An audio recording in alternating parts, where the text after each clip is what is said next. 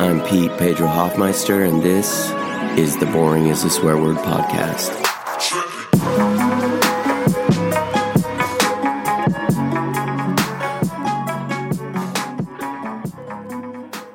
If October ends with trick or treat, but most people going with treat, with candy, with good things, then November is about trick or treat without the treat, and just tricks over and over and over.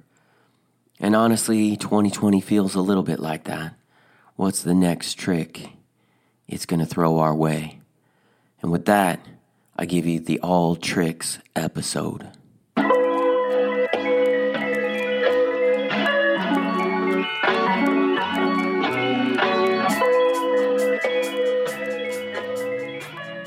We begin this Tricking People episode with the trick pro tip.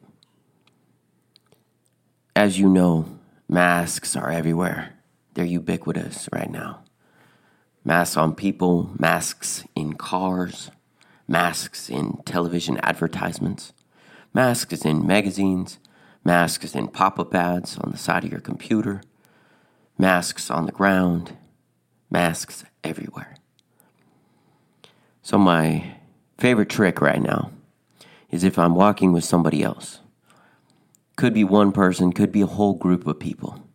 If we're walking along, say, through a parking lot or through a park or on a random street, and I see a mask lying on the ground, what I'll do is I'll really quickly step over to it, bend over and reach to pick it up and say, "Look, a free mask," like that. And without fail, every single time, the whole group of people will yell, "No, don't touch that, don't touch that," and or they will physically rip you back from the mask on the ground. Try it out yourself.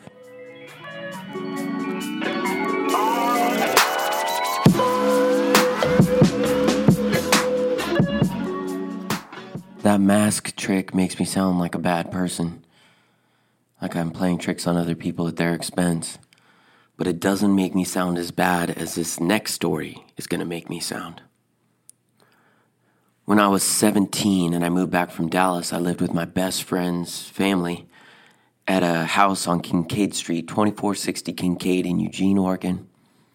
So it was near twenty-fourth, it was near Hilliard, it was near Humble Bagel and University Park, but it was also only two blocks from the Masonic Cemetery. This is the oldest cemetery in Eugene. A lot of really beautiful old grave headstones. And you have to picture this cemetery to understand this story. The cemetery sits on a relatively steep, small hill, and it's thickly wooded. There's ivy growing everywhere, overcoming the graves in lots of places.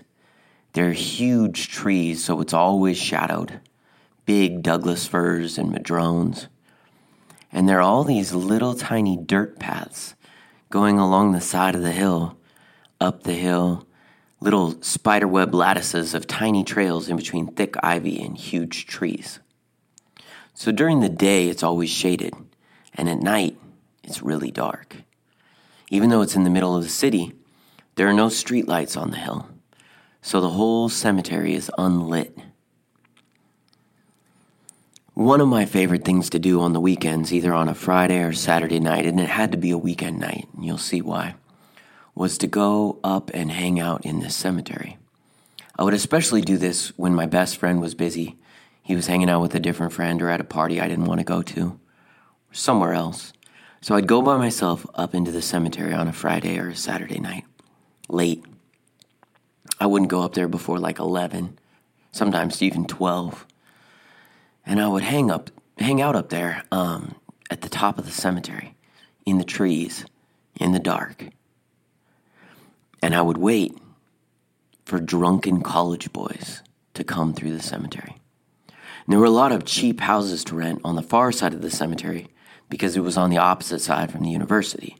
So the housing was expensive on the university side, meaning a lot of the students, a lot of the males who would go through this cemetery were going back home after hanging out at parties on campus. So I'd wait for one or two college guys to be walking together or alone through the cemetery, working north to south across the side hill on those little dirt paths. And I would hide in the shadow of the trees, sitting thick in the ivy, and I would wait for them to come across in front of me. And then I would usually pick the one that was by himself or the one who was just behind the other person. And as they walked past me, I would stand up, and out of the dark, I would run downhill and I would tackle them into the ivy on the steep downhill side. And we would roll and tumble into the ivy and the trees, and they would scream like banshees. And then I would get up and I would run off and hide behind a nearby tree again. And then these drunken college boys would just be freaking out. If they were by themselves, they'd be scared. But it was almost worse if they were in a group, and I pick off the last one. So the guy in front is walking along, and the guy behind him just disappears, screaming into the dark down the hill. I used to love to do this. I used to love to just run downhill and tackle those drunken college boys as hard as I could. I know it's not a good joke. I know it's not something to be proud of. But it's true.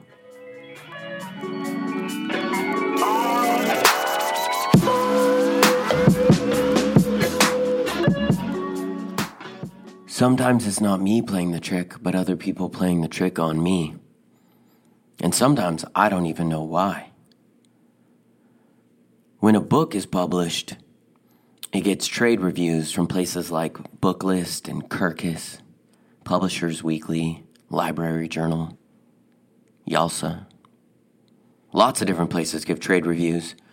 Newspaper reviews like the New York Times, or, you know, small local newspapers like the Portland Mercury. Lots of different ways to review. But before those reviewers get the book, the author gets something called author blurbs. And this is where other eminent writers read and say something good about your work that's about to come out. So when the reviewers get the copy, the A R C copy, the advanced reader's copy from the publisher, there are a few author blurbs on there. Now, if the blurbs are good, they'll usually stay on the book cover along with some reviews when the actual book comes out. So when you pick up a book in a bookstore, it's going to have a couple author blurbs, a couple trade reviews, and then maybe what the New York Times said, half a sentence saying something amazing from the New York Times review, if the author was lucky enough to get a New York Times review, which most of the time I'm not. But sometimes the blurbs or reviews get interesting. For example, in two thousand thirteen, my book Let Them Be Eaten by Bears came out with Penguin.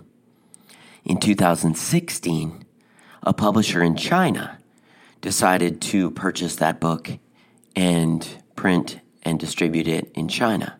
So Good Earth Publishing in China acquired my book from Penguin, or the rights to my book, and started printing copies in Chinese. Well, as an author, you sometimes get copies from these foreign publishers when your books are republished in other countries, and you sometimes don't. I've still never gotten any copies of my books from my Italian publisher, Australian publisher, German publisher, but Good Earth Publishing in China sent me four copies in the mail of my new book.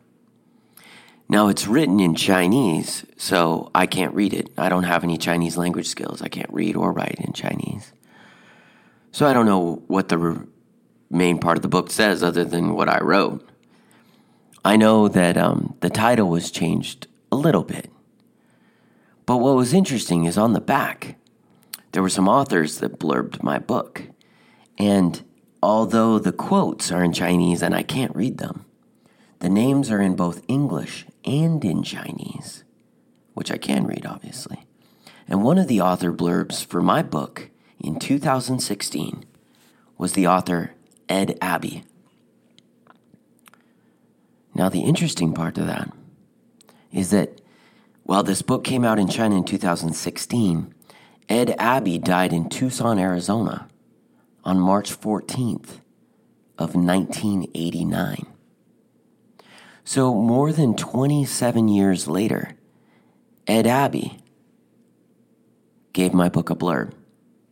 So when Ed Abbey died of esophageal bleeding in nineteen eighty-nine, his friends took him out into the desert. Per his wishes, he was not buried in a grave. He was not cremated. They took him out to an unmarked spot in the desert, north of Tucson, Arizona, and they dug a grave, and they put Ed Abbey's dead body in his favorite sleeping bag, and they buried him in the earth in his favorite sleeping bag where he would decompose quickly but happily because it was his favorite sleeping bag. And then they covered over the ground, and again, per his request, they left no marker above his grave, but instead lit a little fire, and then they danced and drank and had a party celebrating his death. So that's how he died, and that's how he was buried. But what we don't know, what's still a mystery, is how he crawled out of that sleeping bag, dug open the earth, and twenty-seven years later went to China just to blurb my book.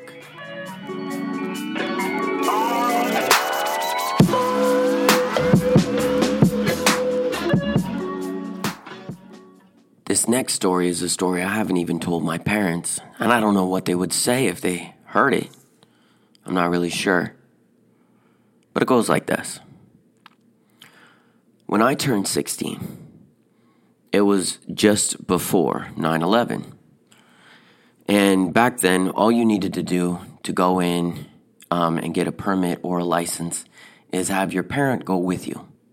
And your parent slaps down their I D on the table and the um, gives the check, does the little D M V form, you take the test, you pass the written, you take the drive test, you pass that, you get your license. They take your picture, boom, I D.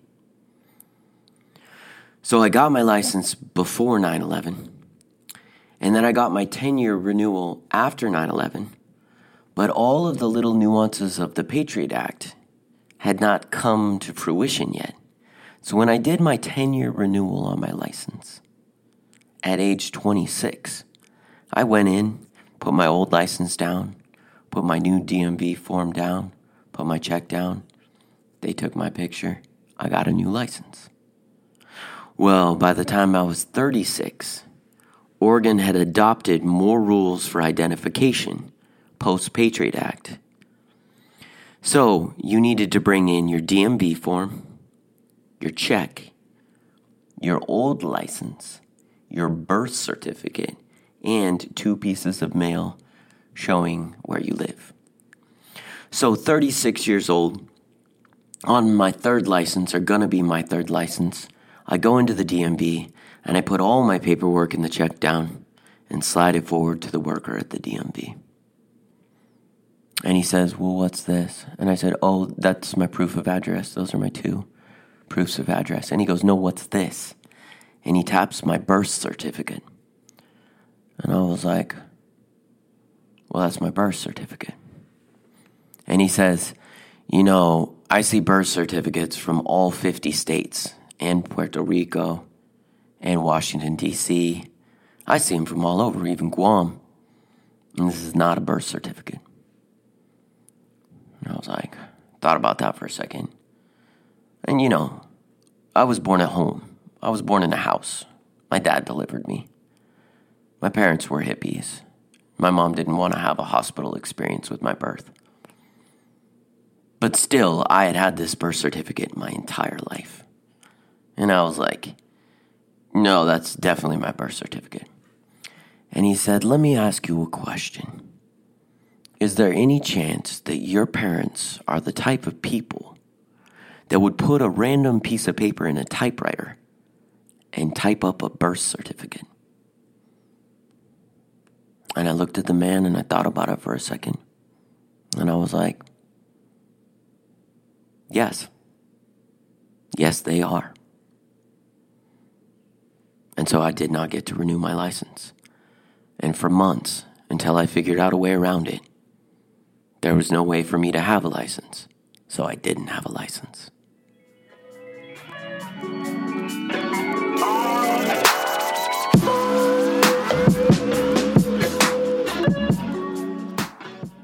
So sometimes the trick is on me, but usually it's me tricking other people because I am not a good person.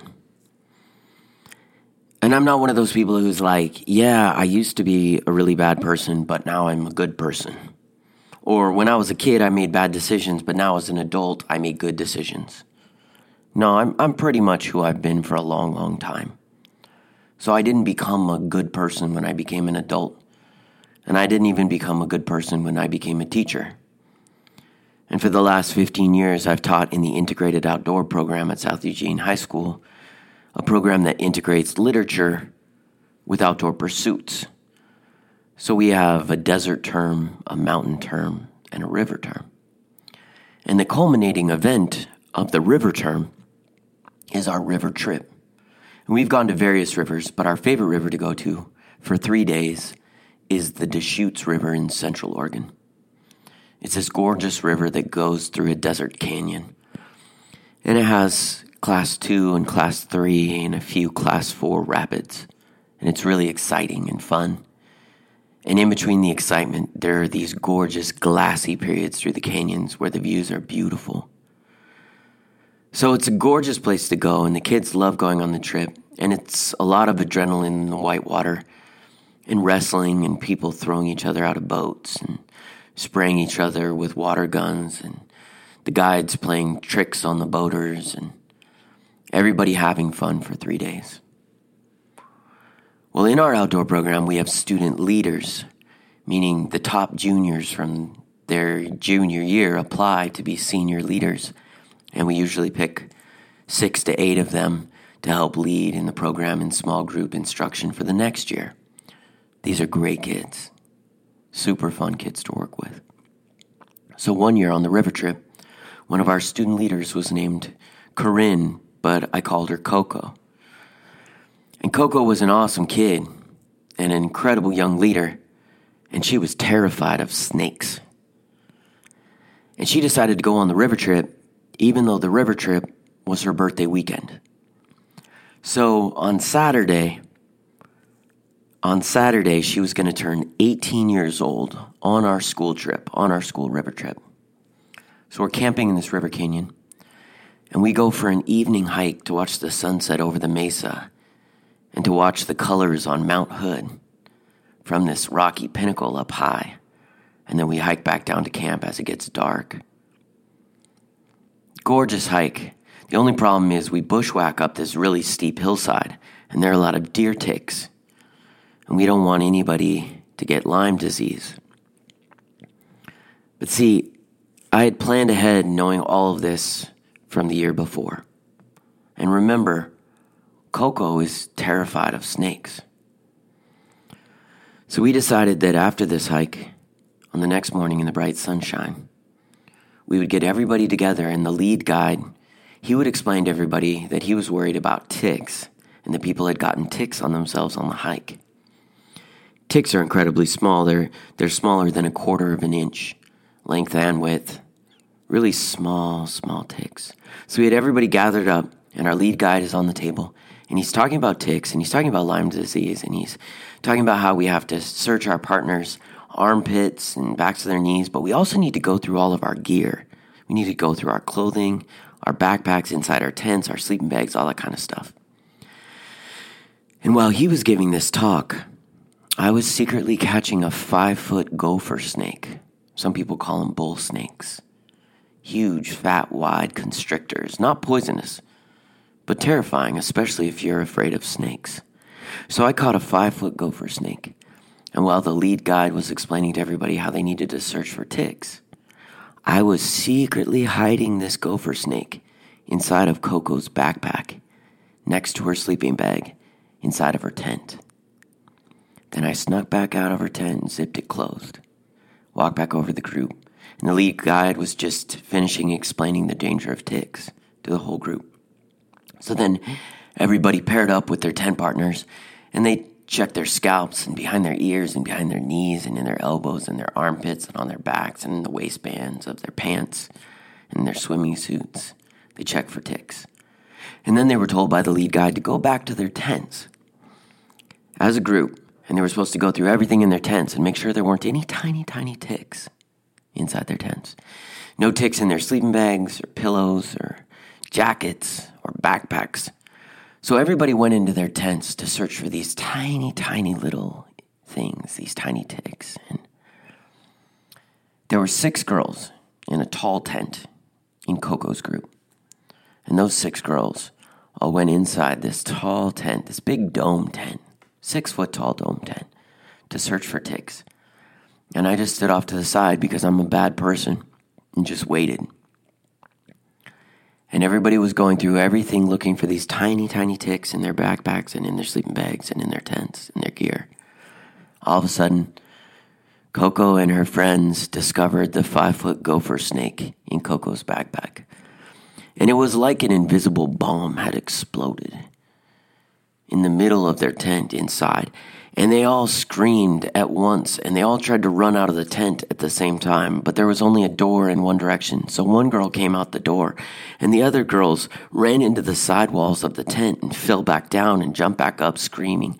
And then they all came out of the front of the tent through the flaps. They're all freaking out. Coco looked like her back was broken. She was doubled over in fear, and, you know, the lead guide and I had planned this trick ahead of time, because apparently it's not just me that's a bad person. My lead guide is apparently a bad person since he was in on this. So I went to Coco and I was like, happy birthday, Coco. Happy birthday.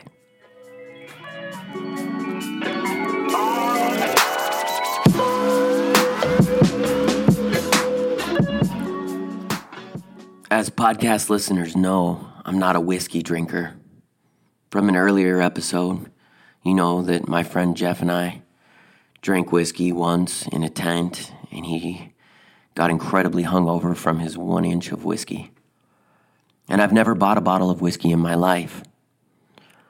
Well, my friend Ben invited me and my friend Luke over to his house to drink some fine Scotch whiskey around a fire in the backyard while social distancing.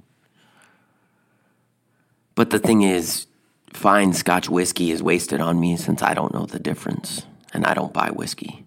And Luke, having heard that story about me and Jeff, called me up and was like, dude, you're buying a bottle of whiskey. You're going to bring a bottle of whiskey with you to that fire pit. And I was like, don't worry about it, I already bought whiskey. But the thing is, I lied. I had not. Instead, I had figured out how to make whiskey. So I was rolling an oversized tire in a field one day, and I looked inside where the water was sloshing around, and inside this oversized tire, this is just a couple weeks ago, inside the oversized tire that I was rolling through the field, it doesn't matter why, I found a completely full, unopened can of Pabst Blue Ribbon beer. So I pulled it out of the tire, and I threw it in my backpack, and I marched back home. So I had one element of whiskey. But the thing is, beer is only like five percent alcohol, and whiskey is like forty or fifty percent alcohol. I'm not sure about Scotch. I don't know anything about it. But it's a lot more. So I had to figure out how to fortify my P B R to make it into whiskey. So I figured something out.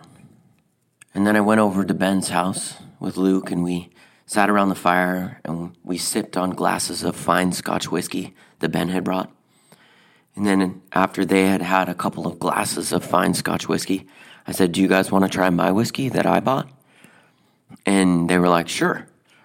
And I was like, I could go get new glasses so it doesn't taste like the other whiskey. And they were like, no, we can just use our glasses. So they handed me their glasses, and I went over to the table.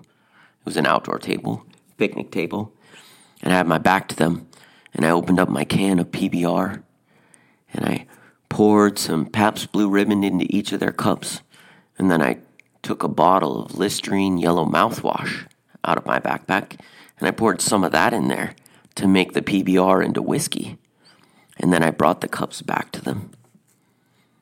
Luke smelled his and was like, dude, that smells horrible. What is that? And I was like, it's whiskey. And Ben was like, I don't think so. That smells pretty bad. And I was like, just try it. So they each drank a little bit. And Luke was like, that's one of the worst things I've ever drank in my entire life. And Ben was like, that's not that bad. I could drink that. And he sipped a little bit more. And Luke was like, are you kidding, man? Are you kidding me? That's horrible. It smells like mouthwash. And I was like, well, that's because it has mouthwash in it. I made whiskey out of P B R and mouthwash. And they were like, no, dude. They dumped it out. And then they dramatically went over to the hose and rinsed out their cups before they could add in their fine Scotch whiskey for their next drink. But deep down, I think they kind of sort of liked it.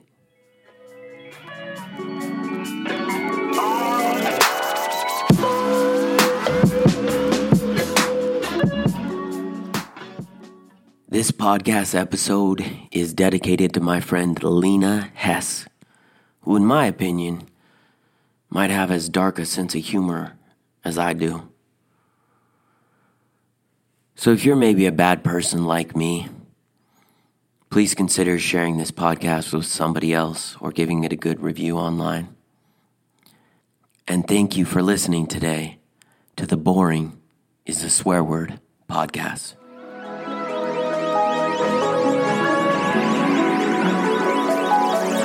And my